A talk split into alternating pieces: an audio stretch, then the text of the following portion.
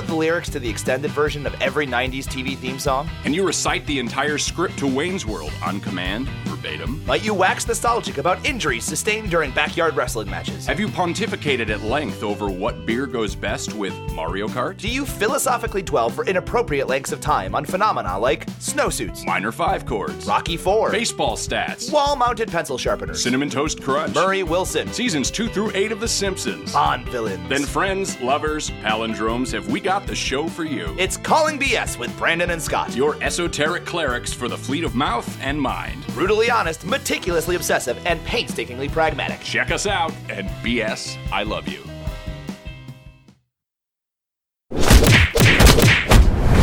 Dueling genre.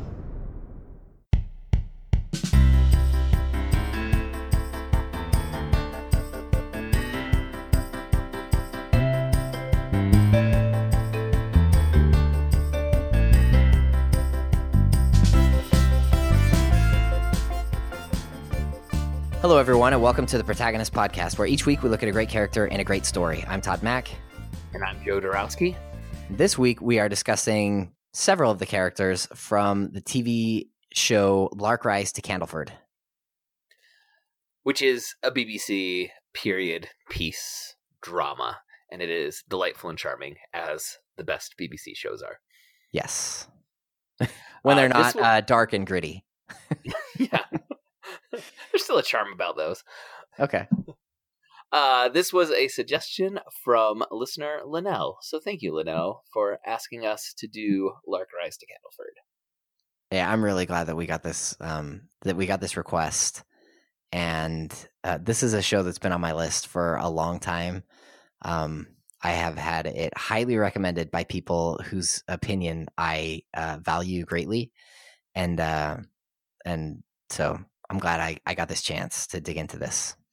Had you watched any Lark Rise to Candleford before prepping for this podcast? I never had. It's been like I said, it's been on my watch list on Amazon Prime for years, and I haven't gotten to it, and uh, and now I did, and I'm really happy about that. um, my wife and I. So the episode we're talking about is going to be um, the third episode from the third season or series because it's a BBC show. Uh, and my wife and I are almost done with the first series, but it's one that like we don't feel the drive. Like, oh, we've got to watch the next one. It's like I'm in the mood for that, and you go Mhm. visit it. And then we kind of forget about it for a little while, and it's like we should watch something.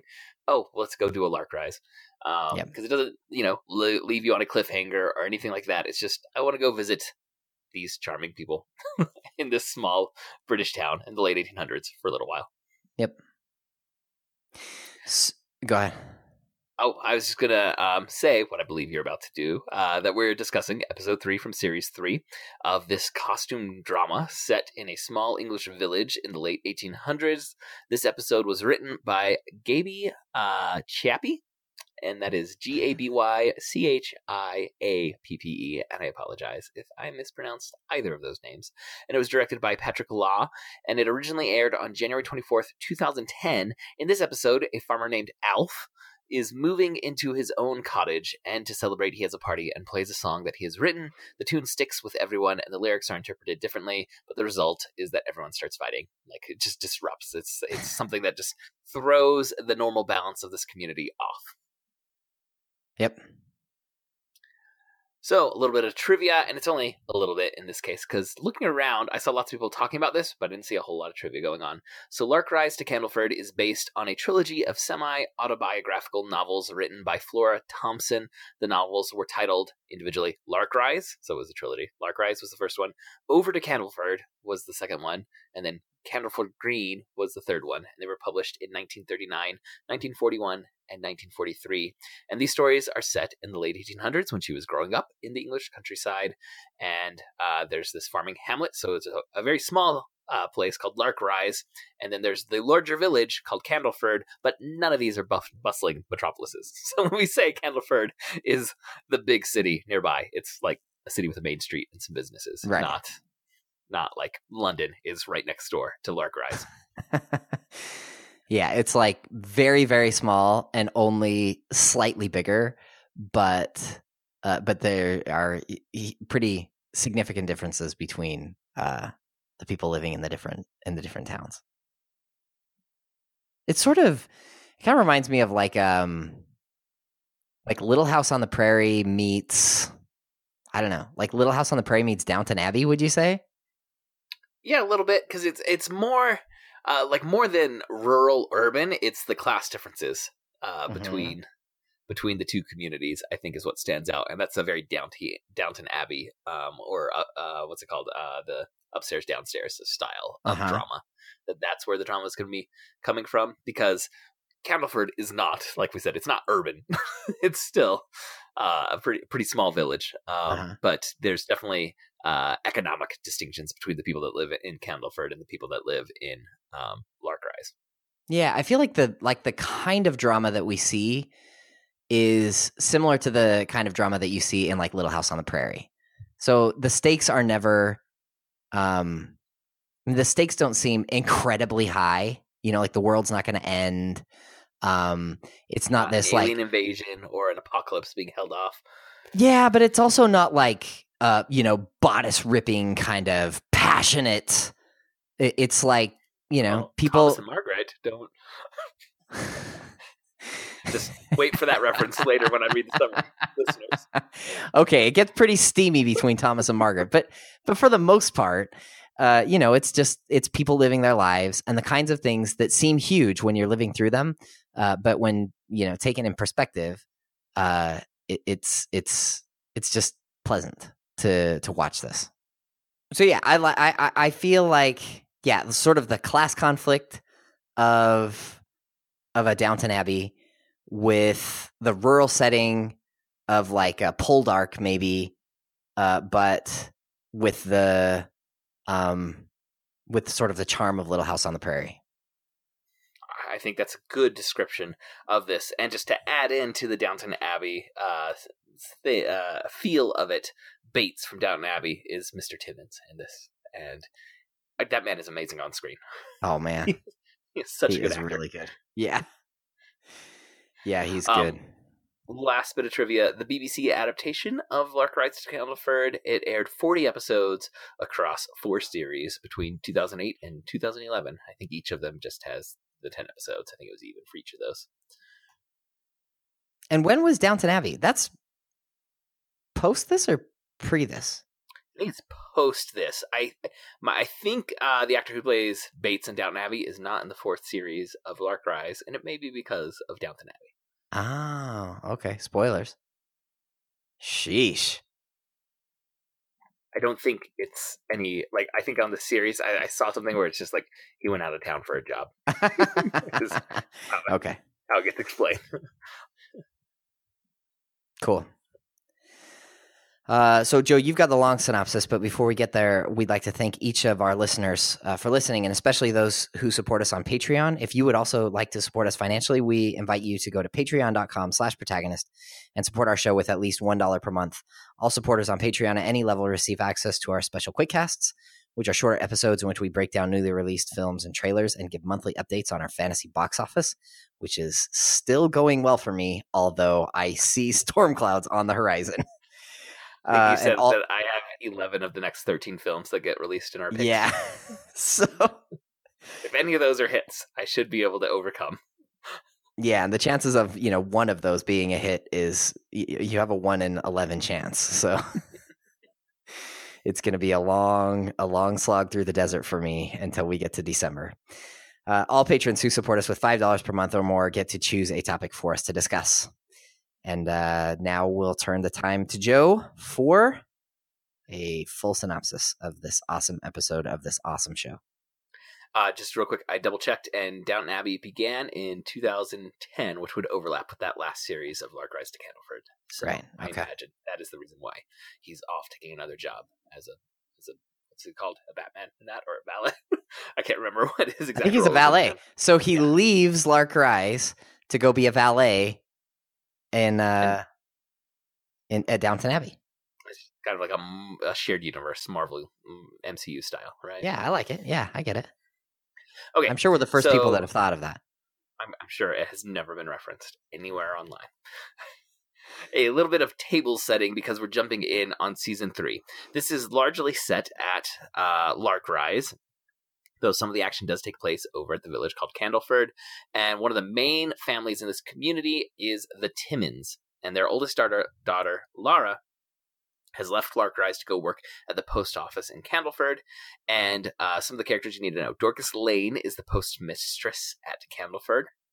And in her household, which is the main group that we see there uh, at that at the village. Uh, there's a maid named Minnie who's kind of young and flighty and um, needs some guidance in life. And she's And our there's- connection to Poldark.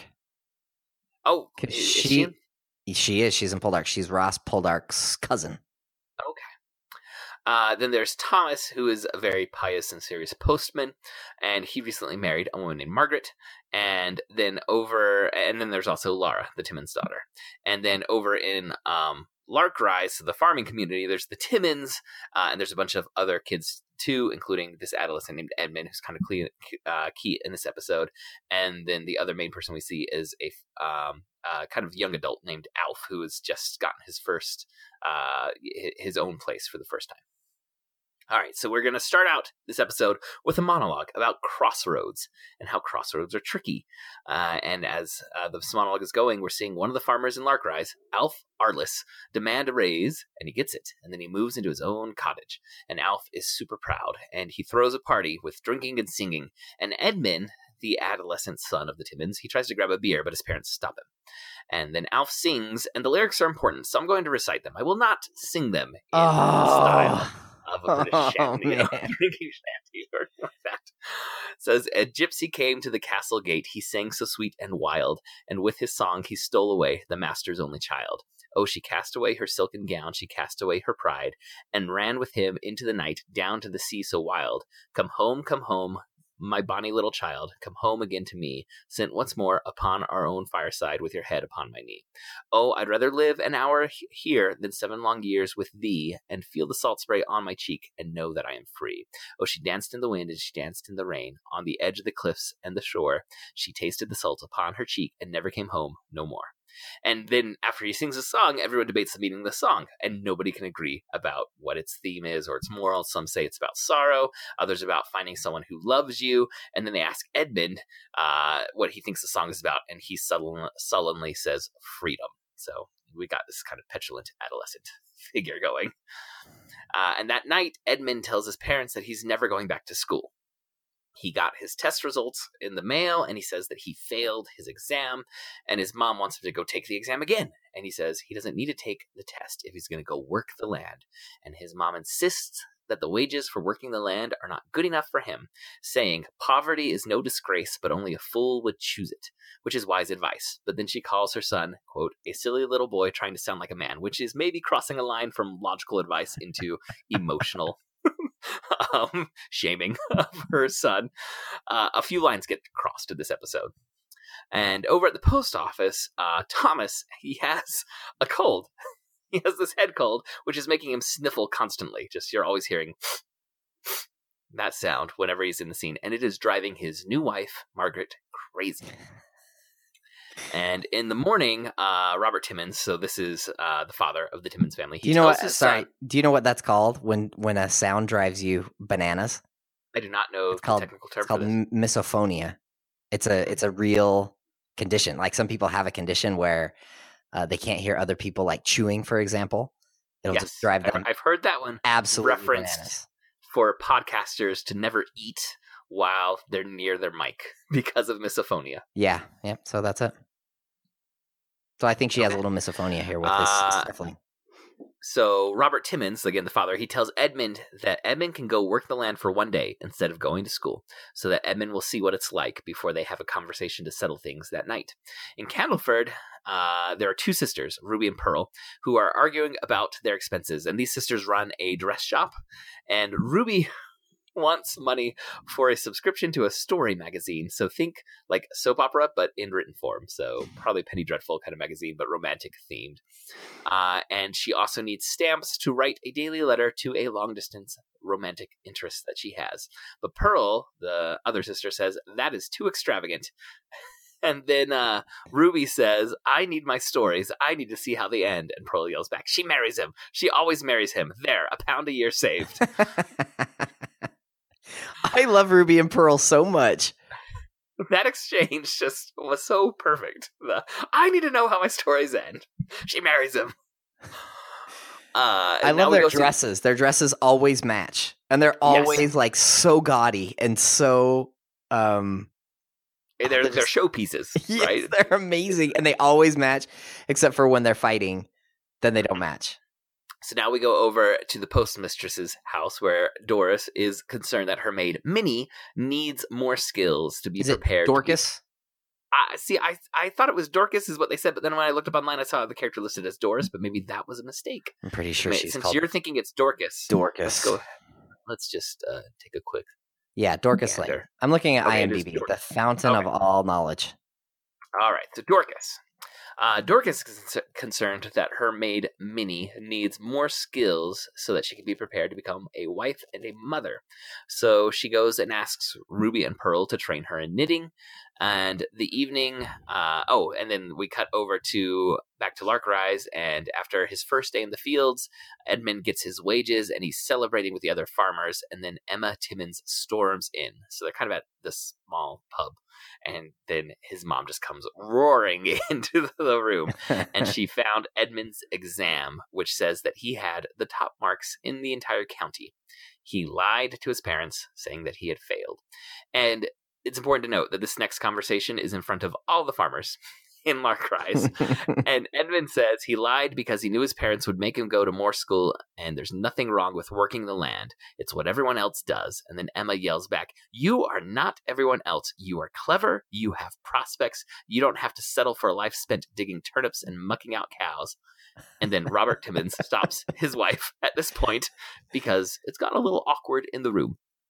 And Alf, uh, who is the farmer who just bought the cottage at the beginning when he's throwing the party, uh, um, uh, uh, Emma Timmins says she's so proud of him because he's worked his way up to getting his own cob- c- cottage. And he goes up to Emma and says, You told me I raised myself so high, but your son would be settling so low if he had the same life I have. And Emma starts to say, I didn't mean, and he cuts her off saying, You did mean it. You just didn't mean to say it. So Which is kind of. Yes, and I think we've all been there. Um, o- over at the post office, uh, we cut over there, and um, a baby is delivered. And I mean, like, not someone was pregnant. A package is left on the doorstep of the post office, and there's a baby inside of the package. and we find out that Alf's mom, uh, she's away in prison, and I saw her in series one. She was a mess, and I was just waiting for her to get taken away to prison, and now she has. Uh, but she was apparently pregnant. She had a baby, and the baby is meant to be delivered to Alf. But knowing that the postmistress wants her to become a wife and a mother, Minnie decides that she should practice by secretly raising this baby. This is not the best choice. No. Uh, so Robert and Emma Timmins have a fight about what she said to the farmers. And when Emma asks Robert what she was supposed to do, he says, I just want you to know your place. And I bet that's uh, something that if you say to your wife, it's going to come back to haunt you. Uh, and then uh, Edmund gets in on the fight, and then everyone is fighting. And then Robert tells Edmund that while he's under their roof, he's going to do what they say. So, of course, Edmund runs off, and he goes to stay with um, another family in the village called the Turrills.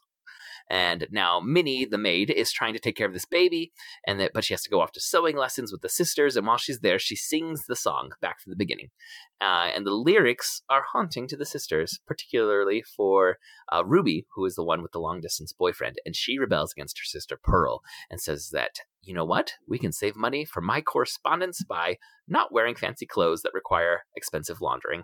So she throws her dress down, and she's going to rebel.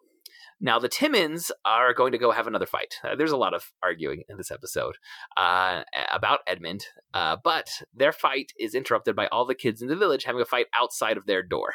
So then there's this man named Twister Turrill. Uh, so the Turrills are the ones, the family where Edmund is at. And Twister, he's this old, uh, kind of drunk man.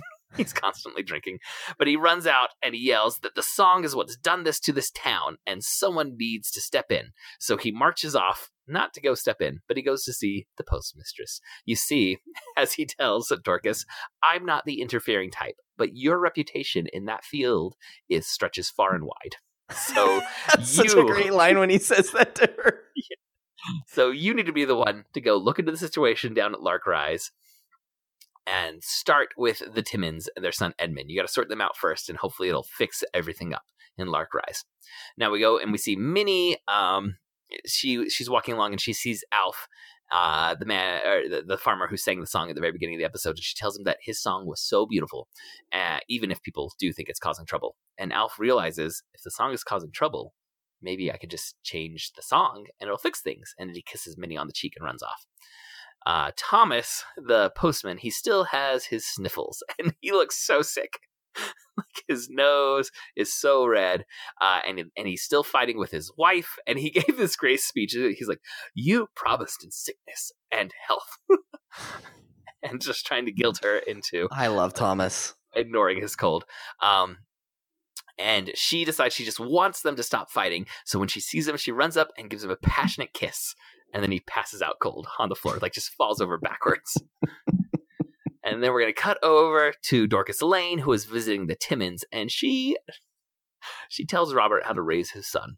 And this intervention does not go well. And then Robert chews her out for what she's doing to Minnie and trying to guide her up to become the kind of wife and mother that Dorcas thinks she should become. And then Dorcas accuses Robert of being a tyrant and he throws it back at her. They're just um, arguing with themselves uh, as much as at each other, I think, at this point. And then Minnie goes back and she discovers that the baby is missing. And she tells Dorcas, uh, she runs into, actually admits to Dorcas, there was a baby delivered here. I was trying to raise it, it's gone. Uh, and so they uh, run out to find out who has the baby to go start looking around. And um, meanwhile, back at Lark Rise, Alf plays a new verse to a song. And the new verse goes She danced in the wind and she danced in the rain on the edge of the cliff and shore. And she la- tasted the salt upon her cheek and never came home no more. Till a babe was born on a summer's morn. He was his parents' joy. His mother held him to her heart, her precious gypsy boy. She took him to her father's house and beat upon the gate, crying, "Come and see my darling babe. We name him for your sake. We named him for your sake. Come home, come home, my bonny little child. Come home again to me, and the father of that darling babe shall be a son to me." They danced all day, they danced all night, they danced on the cliffs and shore, and the master held his grandchild tight and never was alone no more. Um, and now the group from the post office um, goes and they find uh, the Timmins' dad, and he immediately just drops everything to go help. Like he, he was fighting with Dorcas, but there's a baby that needs to be found. He's on it. Um, and then Margaret, we cut back to see Thomas, who had passed out, and Margaret is like holding uh, a compress to his head, and he explains that I couldn't breathe through my nose, and when you kissed me, I couldn't breathe through my mouth. so I passed out. And- but he says it was a pleasant sensation. So they start making out again, but then there are periodically gasping breaths. So they're kissing, and then he breaks away and goes, and then he goes back in to make out some more with his wife. Oh, Thomas, Thomas, he's just so awesome. Does he say like, though I will admit, it was not an unpleasant sensation? That's that's pretty much it. Yes. Uh, then Emma Timmins finds Alf and she apologizes for what she said about working the land. And she says she wants to pass on all the good parts of life to her children love, warmth, people, but not hardship. And Alf says you can't have one without the other. and then Robert shows up uh, with the baby. I can't remember how Robert found the baby, but he did. Uh, and he goes to Alf and says, You have a baby sister, and uh, you're kind of responsible for her. No stress, Alf. Here, here's a new uh, infant for you to be responsible for. And then Robert and Edmund go and sit down for a talk. And Robert says a man has to love his work sometimes as much as he loves his wife because he's going to spend more time at work than with his wife. Is there any job that would make Edmund feel that way that he would love? And Edmund says, "Well, not a clerk like mom wants me to be." And then Robert says, "Well, what are you thinking?" And he says, "Well, maybe an estate manager." And Thomas kind of says, "Well, I'll talk to your mom. It's still going to take more schooling if that's what you want to be." Robert says that. Oh, yes, Robert says that to Edmund. Mhm. Sorry, I said Thomas there. Okay. Uh, and then Alf is uh, asking the Turrills if they can watch the baby while he works the fields, and they, of course, agree. So at least he can still keep his job. And then Minnie comes and talks to Alf and says that she was watching the baby. Uh, and then everyone starts dancing to the song. And Robert asks his wife why she hasn't asked him to dance, and she says she's learned her place.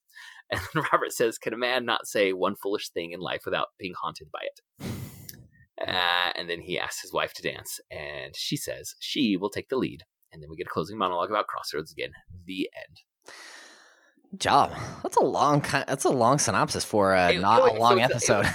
It was a 50 minute episode, but it, it like bounces around from so, between so many characters. Mhm. Um, and I, even then, I was tripping quite a bit. But it, yeah, there's a lot that happens in this 50 minutes, and I think it's pretty. It's a pretty thematically tight 50 minutes, so Mhm. it felt weird to try and cut anything because I'm like, well, this is actually pretty important for what they're they're doing in this episode. Yeah. It's um I feel like it's it's pretty efficient storytelling. Each of the episodes. I watched the first I watched the first season, the full first season, and then I think I watched the first episode of the second season, and then I skipped to the first episode of the third season. So um but yeah, I feel like each of the episodes I, I, it would be sim- we would have a similar issue with any of the episodes, which is they just cram a lot of story into 50 minutes, which is, um, I mean, it's good storytelling, I think. Yeah. Um. I, yeah, I, I agree with what you said. Um.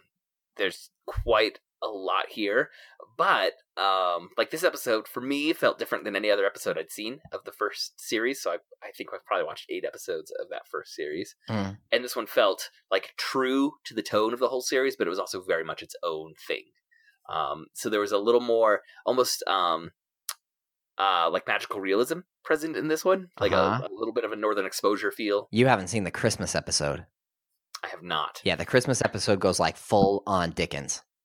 Oh, okay. So Yeah. there's So it's There not the first ones that do time. Yeah, it's not the first time that it does this, but the first time that it does it, it's like, whoa, this is an interesting turn. uh, because they really do go, yeah, magic realism. I mean, they go full on, like they, they lean hard into this kind of magical uh, element. Um, yeah, of ghosts and apparitions and dreams and it's it's really it's like am i watching the same show? Uh but yeah. So i wasn't as surprised when i saw this one uh, probably as you were because i'd i've seen that other one and I, I i would be interested to know across the board how many episodes are like that. I can't imagine that it's very many. Seems like Yeah. they use it with a kind of a light hand but when they do they they use it. Did the uh, Christmas episode work for you? Uh yeah i liked it a lot Okay. Uh, this one very much works for me. Uh, so should we dig into some of the uh, the kind of the threads of this story? Yeah. we see. yeah Um, so I mean, the magical realism element is this idea that this song can, kind of take over the community and to cause um cause cause trouble. But I think that one of the characters even says, "Well, the song isn't actually doing anything; it's just showing us what was already there. like Mhm. we were already." Uh, a- lot of this tension was just roiling underneath the surface, and the Mhm. song, for whatever reason, uh, or whether it's just actual coincidence of timing, or uh, or, or it really is pseudo mystical uh, in, in the lyrics, um, it causes these people to start expressing um, some of what had been Mm. they'd been burying just just a little bit. yeah um Um, go ahead no, go, no, you know, it's all you. No, I was just gonna. I was gonna uh, see if you wanted to talk about the characters specifically, but Well, uh, should we start with Edmund and the Timmins? yeah. Um, this just thinking about it, um, right now is, uh, interesting to me because I have a twelve-year-old son, and, um, we're kind of going. I mean, we're not obviously going through the same thing, but similar kinds of things. You know, as kids grow up, they become more independent. Um, they become interested in pushing boundaries and seeing what the consequences of certain kinds of behavior might or might not be. Um, and it's a challenge as a parent. it's really hard as a parent uh, to get it right. Even you know, to even to feel like you're getting it right, like part of the time. it's really hard. Uh, and there's this episode. There's another episode. I, I don't think it's in this one where Robert is super concerned about Edmund um, and telling the truth.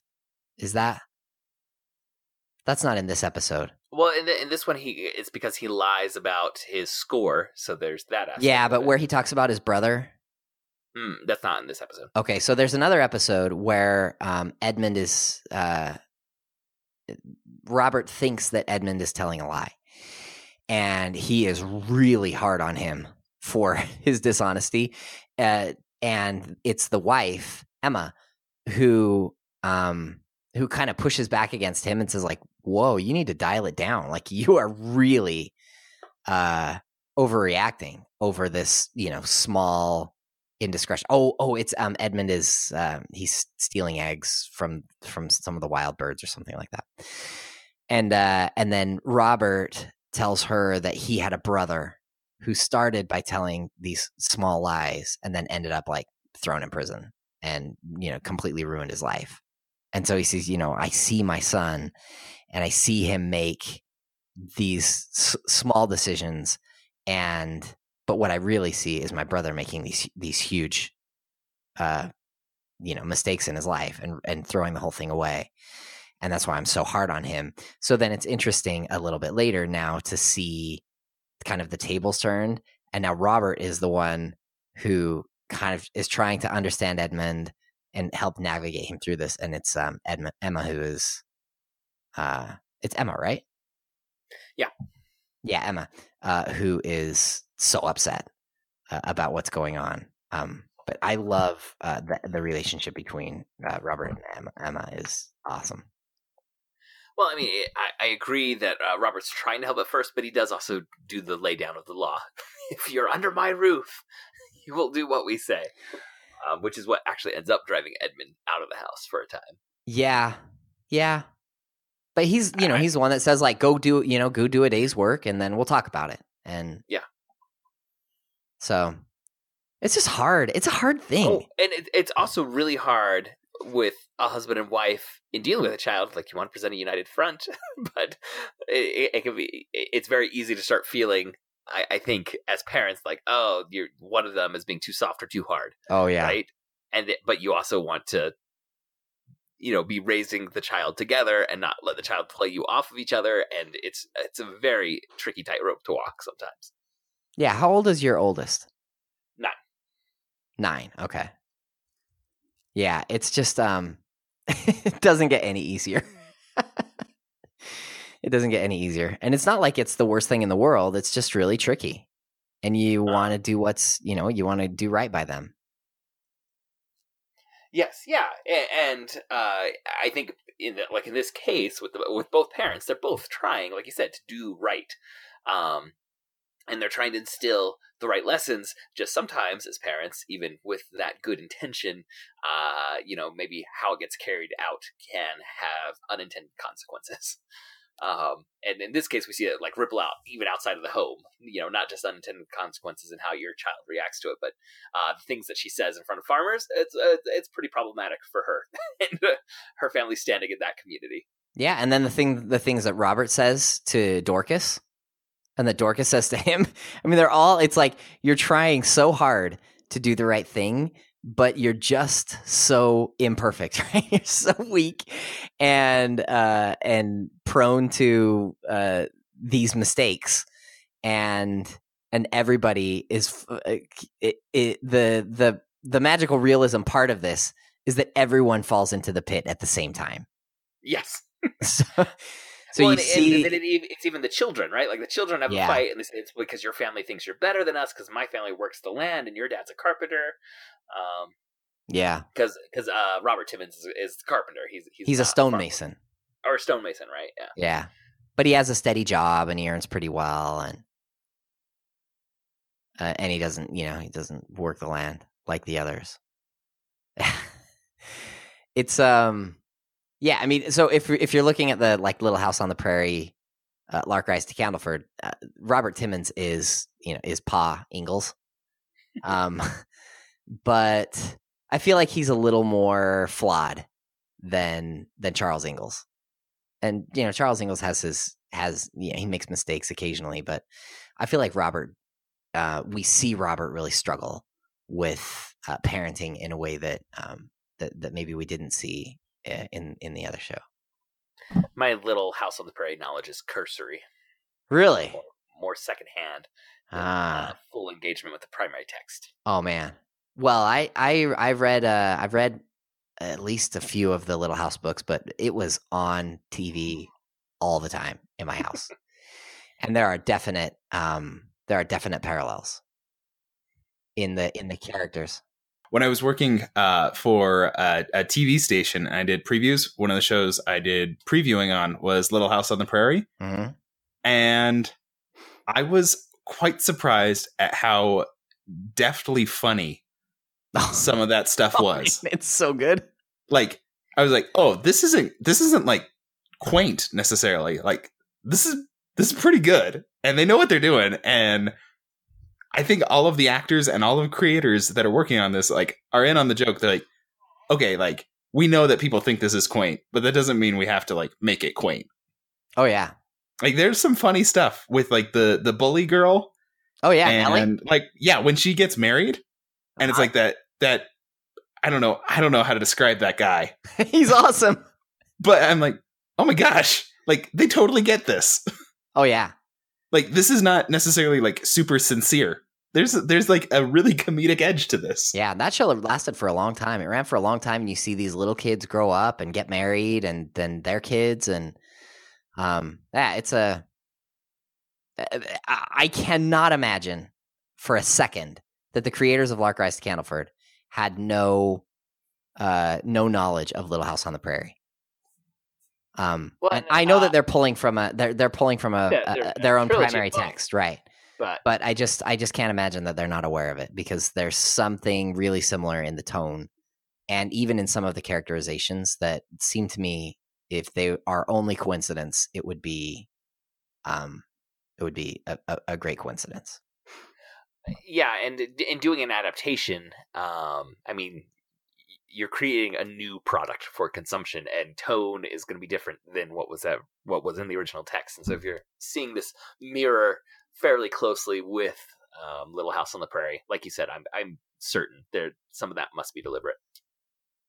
yeah I'm uh, like I- I, I wouldn't go so far as to say that they're that they're cribbing off of Little House on the Prairie or or anything of that I'm just saying I think they're aware of it Yeah. um, and you can you can get tone and style matching without any uh, and any concerns about ripping off. yeah yeah Um, so the Timmins, uh, I think we talked some about the parents, and that's probably because of where we're at. What do we think of Edmund? oh, I um I mean, it's hard for me to see Edmund and not think of my own son. Um but uh, I just I think adolescence is it's such a great time for storytellers to dig into because there's so much change happening and so many uh conflicting influences in the life of of adolescence that it just it makes it so ripe for uh, for picking for for storytelling and, I think we see that with Edmund. I mean Edmund Edmund is around in the first season. He's not really you know there's there's not really anything to say about him. In the second season we see a little bit more of him and now in the third season now he's a man. I mean he's a young man, but he but he's really grown into uh, uh you know one of the main one of the main characters which he wasn't initially. Uh, and it, it's because he's reached this point in his life where he's able to exercise agency in a way that smaller children just they don't they don't do it. They can't like he has uh, young brothers and sisters that their role in this is basically in one scene. The dad says, "Can we go? out? Can you go out so we can talk?" And they leave. Yeah.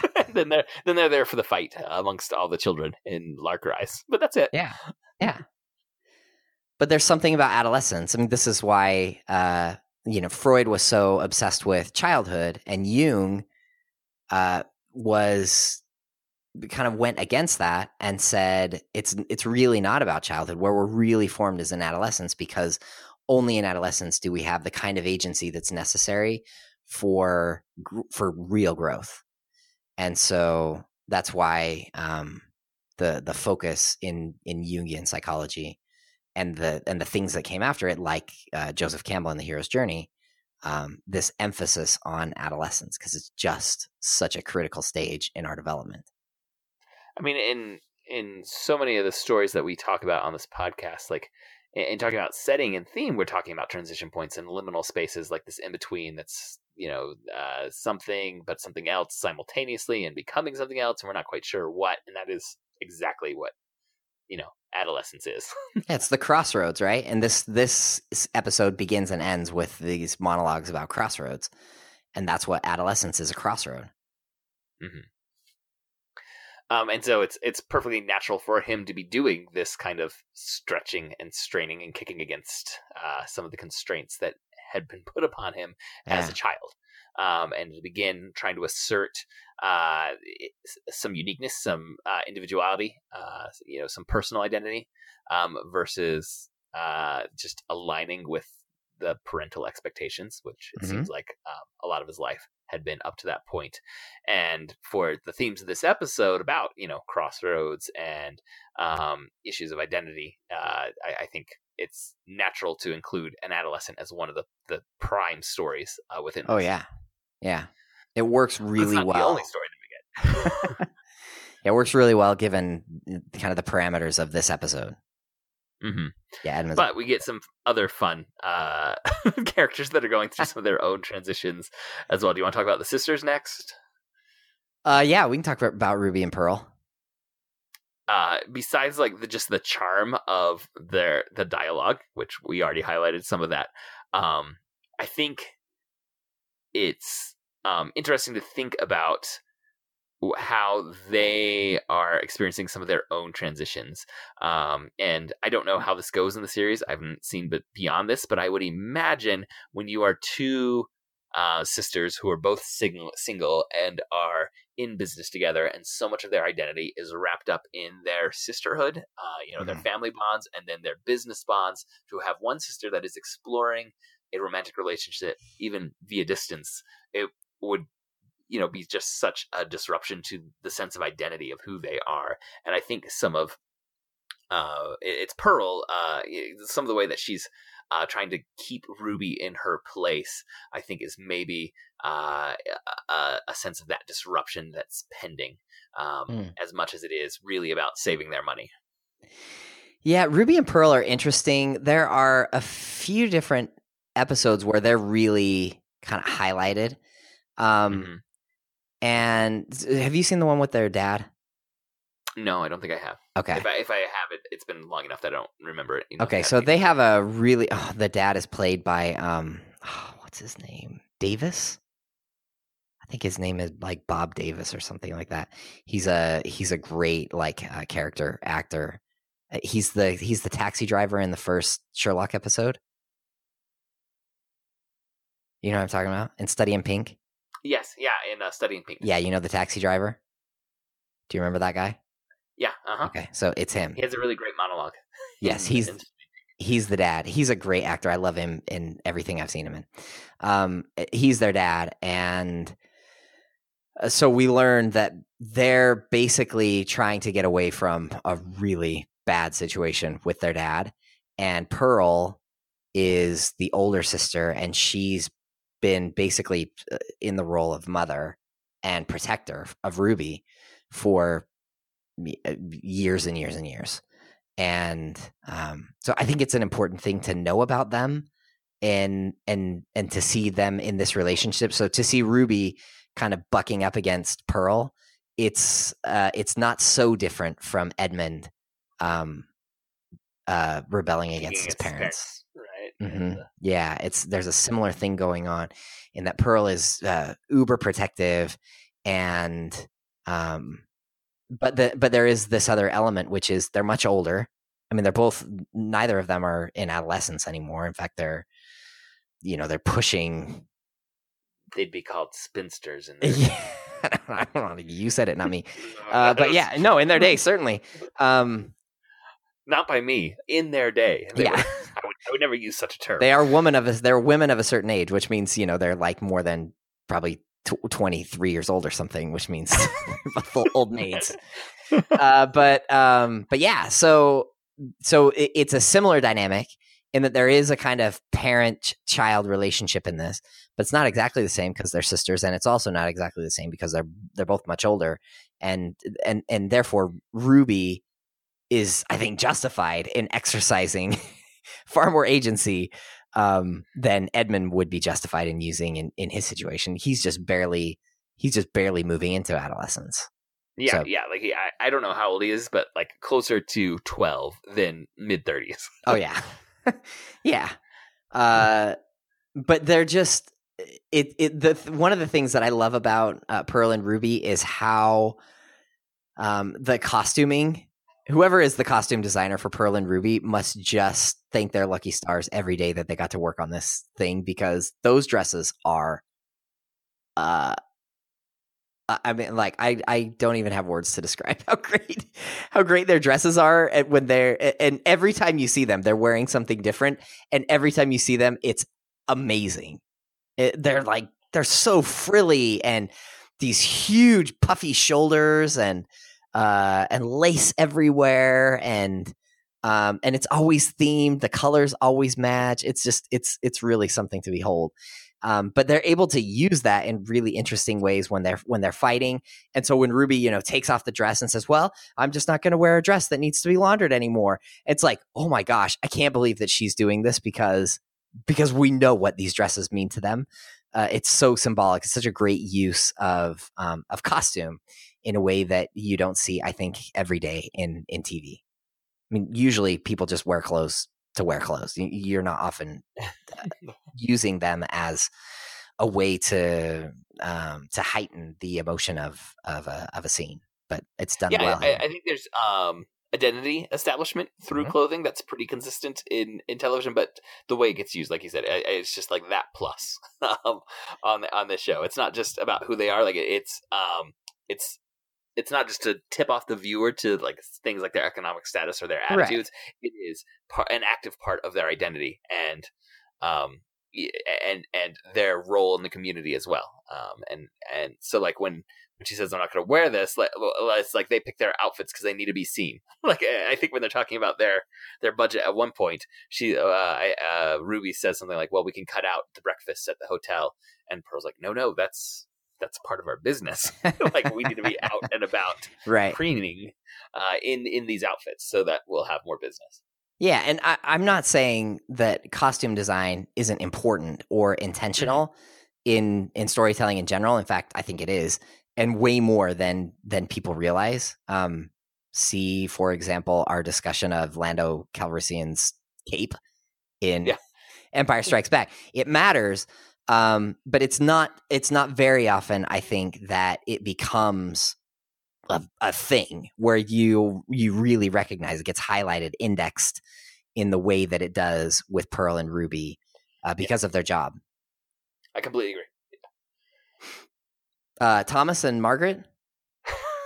I mean, there's not a ton to their story, and it, I don't know that that one ties as, as thematically tightly as these other ones. Uh, it does have characters fighting in a way that we don't normally see, uh, because they, you know, as newlyweds, they're typically one and together. I would assume uh, he wasn't married in the earlier s- series that I was um, that I, Mhm. that I had seen, but I mean, so they do have a fight, and it's uh, it just felt um, so true to um, w- when two people are putting their lives together in a way that they hadn't before. Uh, you don't know what the sand under the saddle is going to be. Yes. what is what is the thing that's going to rub you the wrong way? Uh, that is maybe unanticipated. Because I think a lot of times couples can see the big red flags and they can address those, but something like the way he sniffles when he has a cold, no one sees that one coming. Yeah. Um. uh, yeah, I agree. I think it's um. Again, it's not the centerpiece of this story, but as kind of a garnish, I think it works really. It works really well, and um, just the the like the piety and the chastity, um, the way that he delivers every line is so spot on. and when he does it with this runny nose and his nose is just so red and he's suffering so much and you know that he loves her with a devotion that um that is eh, you know, it, it's admirable. Yeah. it really uh and and it's it's always so contained and the way that he that he holds it in when they're courting um and how much he loves her and how uh how restrained he is all the time uh when he's around her and then to see that passionate kiss he just falls out cold onto the floor it's just um it's awesome it's so rewarding And it, it is so eh, um for for an episode that actually has like pretty heavy emotional stakes. Mhm. Um, it, I mean, we said earlier like the stakes in this are not world ending, but it is for them in this setting. It's parent and child and sisters that are fighting, um, and it, it's uh, status within communities that are being threatened when. I, I mean, at this point, there really is no outside larger world uh, that you, they're not getting the, the news delivered into their homes, you know, uh, Right. of, what's going on around them. Like this is their world, and it is being highly disrupted by this. Even though we might want to say the stakes are pretty small, um, but you feel the weight of the emotional stakes for each of these characters throughout the episode. And I like how you said it's it's a garnish, but this one is also like the the just the right amount of high comedy that's being inserted into the episode to disrupt some of the weightier um, th- through lines that we get from these other stories. Yeah, and it's I, I- don't want to diminish the the emotional uh weight of the especially the the situation in the Timmins home. That's a big deal when you're dealing with uh, with kids and um and Emma is I think 100% justified in fighting tooth and nail for the future of her son and I don't think any viewer uh well, okay, I, I can't say that. I'll say for me, when I see her um really going way out of her way to do what she feels is necessary to protect her son, I can't um I can't hold that against her. and she does, you know, she get she lets her tongue get away from her a little bit. She says some things. Uh but but none of the things that she says are um she's not drifting far from truth in the things that she says and she's she she is laser focused on him and um and helping him to reach his potential and and those emotionally those stakes are high And that's that's as high as it can get is a mother fighting for her child i think Yeah. I mean, in, in some ways, it reminds me uh, a little bit of uh, when we talked about in Rudy. Uh, the dad pulls Rudy aside and says, "Like you got to find where you can be happy, and if you're setting all of your happiness onto stakes that are too high, you know you're not going to be good." And she's doing the opposite. She's saying, "Don't set your your happiness on stakes that are you know, or, or goals that are too low. That you know Yeah. that." That are below what you're you're capable um, of achieving, um, and in, in both instances, it you kind of want to say, "Well, I see what they're saying, but maybe the delivery wasn't right at the moment." well yeah and the the setting i mean that's the Yes. killer is that she it- says this in front of all of these one. But the, but the other thing is uh, the set in context. This matters because you see the people in Lark Rise struggle, and and you even see Robert Timmins, who is a good man. Um, he's a wonderful artist. He's a great stonemason, and he struggles. I mean, there are there are episodes where um, when he's out of work, they they don't know what they're going to do, uh, and really like how are you going to put food on the table? And and Emma has struggled with that like firsthand. She's not saying, you know, this isn't a son saying, "Well, I'd like to be a school teacher," and she's like, "No, you should be a doctor." Like when he says, "I want to go work the land," he's he's saying, "I want to go live a life of miserable poverty." In which I will never be able to take care of my family in a way that I mean we will always always be on the er, on, on the very edge of disaster which is how these people are which is not to say that they're not good people or that they're not um, able to find happiness in their lives but as a mother uh, seeing what the people in Lark Rise struggle with it's no surprise that she especially when he comes when it comes out that he has the best grades in the county it's like oh no no no no. I'm not going to let this happen. And she it's it's clear that she sees this situation so much more clearly than than edmund does I, I Yes, mean, uh, and, and I think at the same time, as parents, you've got to ride that line of letting the child learn to see things for themselves versus giving them, uh, you know, the, the wisdom of your experience, or you know, just telling them what to see because you want them to see things exactly how you see them. And it's there's no like there's a reason parenting manuals will never stop being sellers at bookstores. Oh yeah. um, and there there'll never be not be a new version of the parenting manual to come out because this is one of the eternal struggles I think of human existence is what is the best way to raise a child and we're seeing these parents struggle with the best of intentions and they are loving parents uh, and in this very episode we see some misfires but we also see some great moments of parenting Yeah. um, from both of them. But even within those misfires, you know this is coming from the place of hoping for the best outcome for that child. Yeah. I I, I find it super compelling. really, uh, this episode spoke to me, and uh, so I'm glad we I'm glad we got to do it. We didn't Uh, we haven't talked about Dorcas at all. Oh.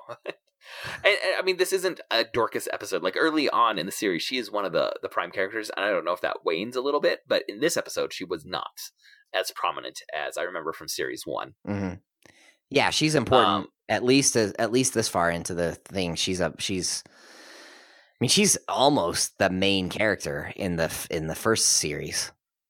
So Yeah. I mean, her and Laura hmm and their relationship. And Laura, Laura was barely present at all in this episode. yeah, Laura is interesting as kind of the bridge between Larkrise and Candleford. Um, Mhm. but I love the scene where uh, Dorcas and Robert uh, go at it.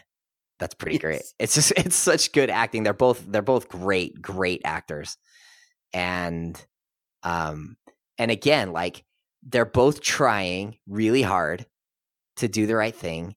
They both clearly have character flaws that they are that they continue to struggle with, and I, I, there's a part of me that wonders with a show like Lark Rise to Candleford, um, to what degree are these characters static?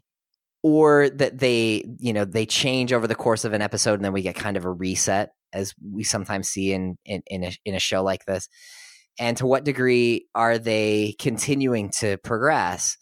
And i'm thinking about my own life and i know that in my own life there are things that i have struggled with all of my adult life. I mean all of my adolescent and adult life.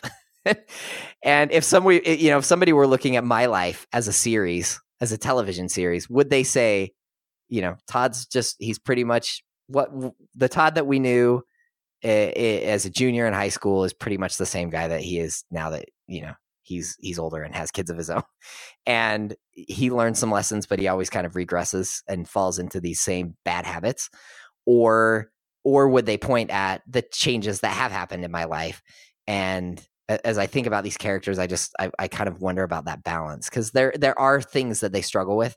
Uh, Dorcas and her meddling with people. She always meddles with people, and she always learns her lesson, and then she always goes and does it again.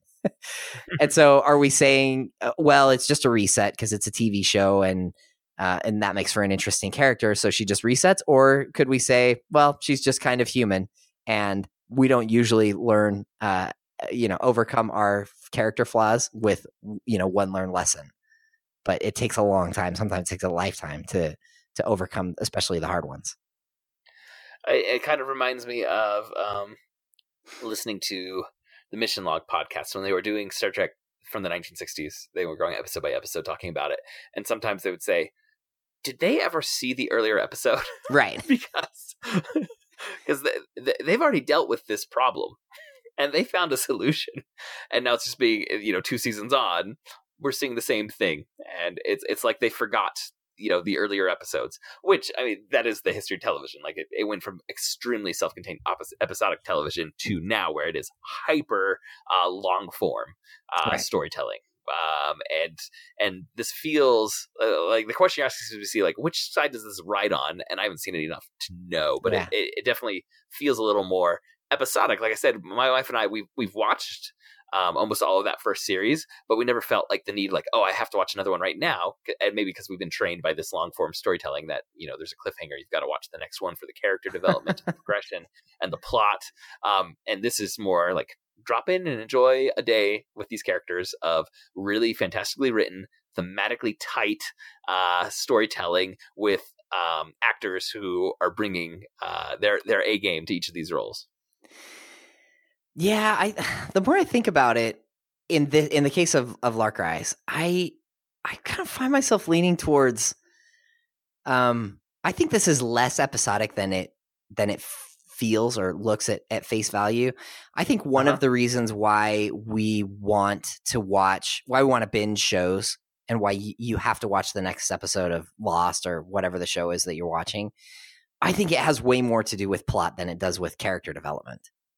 I don't think you were like, I have to watch the next episode of I don't know what are people what are kids watching these days? Scandal. I have to watch the next episode of Scandal because I want to watch how um, Olivia's character develops over uh, uh, uh, over the next thing. No, you want to watch it because you want to know if she's going to blow up in the bomb or not, right? Like, I mean, I think the thing that pushes you to push play immediately is not long term, uh, like like a long term investment in characters development, but a short term investment in I want to know what happens, and I can't go to sleep if I don't know if the bomb goes off or not. I like what you said about binge uh, binge watching and the drive that comes from uh, the plot, but I think the shows that kind of stick with us after we've binged them, you're going to see some of that long form character development as well. So one example that comes to mind is Stranger Things. Like the character Steve Harrington from season one to season season two is one of my favorite transformations Oh yeah, in in a character um and that show is built to force you to binge and just watch the next episode but if it had just been plot and we hadn't formed connections with characters or been interested in seeing how the characters evolve i don't think it'd be something where like i'm thinking like oh when season three is coming out i need to go rewatch season one and season two Mm. Yeah, when I think about Lark Rise, I mean, I think about Dorcas and um, her change over time, and she does struggle with uh, being uh, overly involved in people's lives. But I also think that in her relationship with like uh, Sir Timothy at the beginning in in the first season, um, that we do see change and like real change and growth in her. And and I think you can point at Robert Timmins and say, uh, yes, he's always going to struggle with his pride. He's always going to struggle with his, you know, the fact that his political views differ from a lot of the people around him. There are things that he's always going to struggle with, and he may learn some lessons, and we may see him kind of reset just because this is it's it's pretty deep into his character. But we'll also see him change, like the way that he reacts to the dishonesty of his son in the in the episode with the eggs is different than the way that he reacts to the dishonesty of his son in uh in this episode even though uh it's still you know he's he's still not super happy about it i think he handles it a little better in this one than he does in in the previous one and it shows some growth in him so even though we don't have uh this like n- feel this necessity to binge this because there's a cliffhanger at the end of every episode i think if you take a step back and look at the characters that you would see growth in them but that you will also see that there are some things that just they just hang with us longer. And just as it's just as it, it seems weird to expect um uh it, it seems weird that they don't go back and and you know oh, if you looked at a previous episode you would have the solution to this problem but how many times have you had the same conversation with your wife and you're like i can't believe we're talking about this again maybe that's never happened to you but it's happened to me uh, no. on more than one occasion where i think i okay here i am i know i'm going to get criticized for this thing again and like i really want to get better at this but i've been working on this now for decades and i'm still not great at it but you know if somebody was watching the story of my life they'd say didn't you see the previous episode and i'd say yeah but guess what it's still really hard for me I, I, I like that. Um, we're probably ra- uh, heading towards the the wrap up. Uh, last character I think that we should probably just touch on a bit is Alf. Um, oh yeah who who we haven't addressed yet, and and maybe caused all of these the drama that we see in this episode with his his song. I Um, like alf a lot. he, he, there's something that's just kind of like it feels so good to see how proud of himself he is. yes. Wh- when he when he gets his own cottage, like it just even though I was jumping from it probably been several months since we watched the last episode of series one into series three, to seeing him do that and like the actor did such a good job of radiating this kind of like sense of accomplishment. Oh yeah. Um, that I, I think even if you hadn't seen any previous episodes, you could just jump in on this episode from season three and still feel that.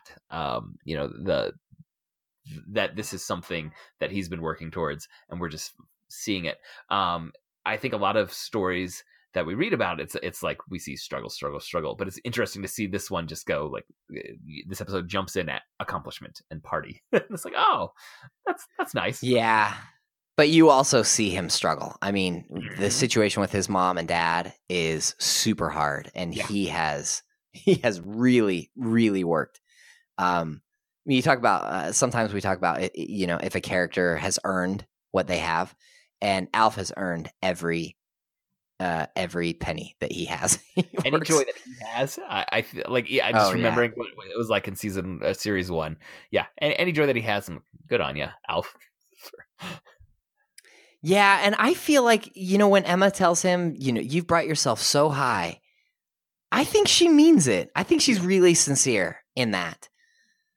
And I know it things get muddled when she when she goes in and says what she says to Edmund and the fact that she says it in front of all of those other guys is it's really not. It's not a great move on her part. But I feel like um she can feel so happy and so proud of Alf like we do and also not want her son to follow in those exact same footsteps like we wouldn't right? Yeah. uh but yeah alf is just he's great. And um his singing voice is awesome. And i like the way that he i mean he he maybe causes the problem initially but he also maybe solves the problem at the end uh in using his creativity right? Like uh he he writes the song and then he's able to write a, a different end and uh, you know there's real power. Like talk about a character with agency uh, who pushes the story along. Alf is driving this whole thing. And uh, and that's that's a remarkable uh, you know a remarkable thing for any character i think. And i think it's also worth saying like um for where he began so is it I, do we see his father in series one? I, I just remember his mom being Yeah. no he shows up at the he shows up at the very end okay. of season But- one but his mom is not a helpful mother. like she is any money that they get, she immediately spends on alcohol. She is involved in tons of shady things, which is why she's in jail uh, in this series. Um, and so, like his accomplishment maybe isn't as um, you know to to the world at large isn't as significant as what um, Emma wants for her son, right? But from where his starting point is to what he achieves, that's pretty darn significant. What he's able Yeah. to do, and I mean, it's like it's like the classic. Like, I mean, some of this series is about class issues and things. Like, if you're born into wealth, it's less impressive to be wealthy as an adult. like, like sure, okay, like, enjoy it, but it, it's less impressive than someone moving in this case from like the lowest of poverty at Lark Rise to earning his own cottage as a fairly young adult. Yeah. right? Um, I, I, I think all of all of that com- accomplishment is very earned by him. Yeah, yeah, I lo- I like Alf a lot. I think I mean I I, I love. Um, I'm glad that you read the whole song, um, because I think there's a lot of like there's a lot of great stuff in there. Uh, but I think it shows a lot of wisdom on the part of Alf. First of all, I just admire anybody that can write poetry because it's it's it's amazing. And the the older I get, the more I appreciate um, good poetry. And this is, I, I think, pretty good poetry. And uh, and then to be able to, um, you know, to look at a situation, to recognize that there's something going on, and then to be able to create again a second time something that is uh, not destructive but um, like healing. Uh, I think it shows a lot of wisdom on the part of Alf. He's wise. And I also um like very much just the multiple interpretations. like immediately they hear the song and like, what did you get out of it? And once they yeah, say like the one about like oh it's about finding love because it's about the daughter and then it's about loss because the daughter leaves her father uh, and it's Mhm. about freedom because the you know for edmund because it's about the daughter like leaving the, the you know the tyrannical rule of, of parents um and and each one of those the second it's said out loud you're like oh i can see that i understand where that Yeah. that character's coming from and i think that's some of what we try and do in this is like explore meanings and stories and sometimes you know we end up with pulling different themes um, from a story. I think as as a show, like as an episode, this um, you know explores just different versions of a similar theme. But I love that opening moment where um, it, you know the audience reception uh, is is so different. But I also really like that they ask Alf. It's like I don't know. what, it's about. Um, like they give us the death of the author from the author's mouth right there. Like, oh, yeah, go make of it what you will. Yeah, we had this conversation just today in this um, this class that I'm teaching about beauty, and uh, and we've been talking about uh, you know how do you how do you know what beauty is, and so we were talking about uh, uh, art and the creation of art, and you have the artist and the the object and the and the receiver or the viewer, and um, I, you know I was talking to my students about how at different points in in history and even you know depending on the professor that you have in in any different class you'll have a focus on uh we all what we all want to think that like the myth of the of the literary professional i think or the the the the professor is that we can look at just the object and if we all just use our brains then we can look at the object and we'll all de- derive the same meaning from it because you know hamlet is hamlet. Doesn't matter who you are. Hamlet is going to have meaning just because it's it's Hamlet. And then there are other people who will focus more on the author and say, well, if you understand Shakespeare and his his uh, you know the historical context and yeah yeah that that that matters to the meaning of the work and that if you understand that stuff then you go look at hamlet hamlet's going to mean something different if you know what all the books were on shakespeare's shelf and you know uh, what his you know who his friends were and what the Globe Theater was like, and all that stuff matters. Uh, and then there's this other part, which is the the receiver, and or you know the reader, or the viewer, the listener, and we never want to. I mean, it's hard for us to admit that that person really matters, but I think it really does. And I love the way that this um, that this episode highlights how what this this horizon of expectations, this thing that you bring to the table, uh, it really will impact the way that you experience something and the meaning of a text and and it doesn't invalidate your um it doesn't invalidate the text because you have a, a different reading on it it also doesn't mean that everything is relative and that you know whatever whatever you think is great that you still have to um you know do do good reading and and try to understand what's going on and w- and people will uh, maybe over time tend to point at the same kinds of things uh, but it matters you know? If you're a parent if you're in the situation that you and I are in where we have these young kids that are moving towards adolescence we're going to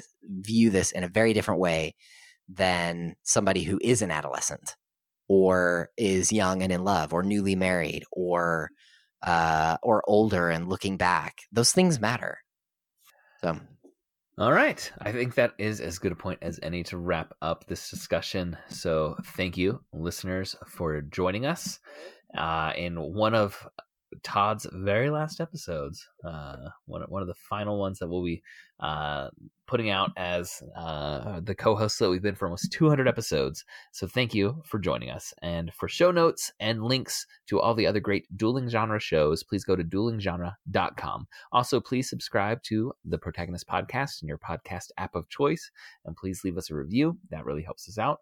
We would like to thank Nick English, who designed our logo, and Scott Tofty, who composed our theme music.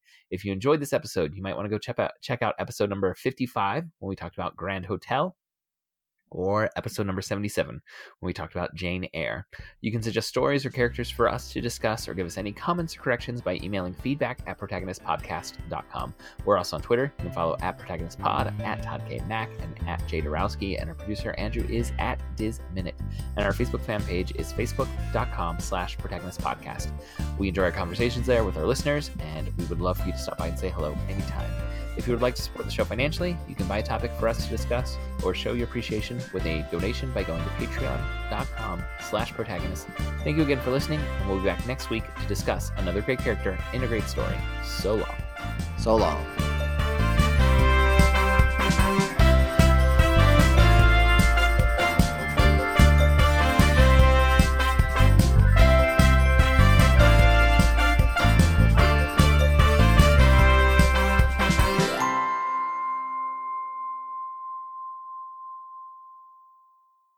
Pause. This will be an edit point, Andrew. A small child has just entered my recording space.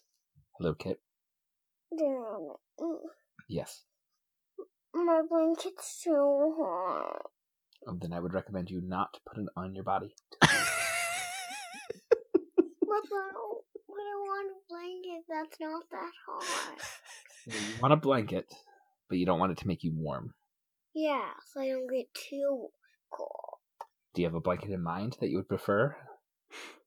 Do you have a mm. sheet? No, I, Do you want me to just put your Teenage Mutant Ninja Turtle sheet on your bed? what sheet would I have then? Well, the Teenage Mutant Ninja Turtle one. You want me to just put that on you instead of a blanket? Yeah.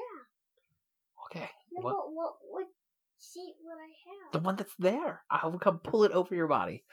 I'll be back in a minute, guys.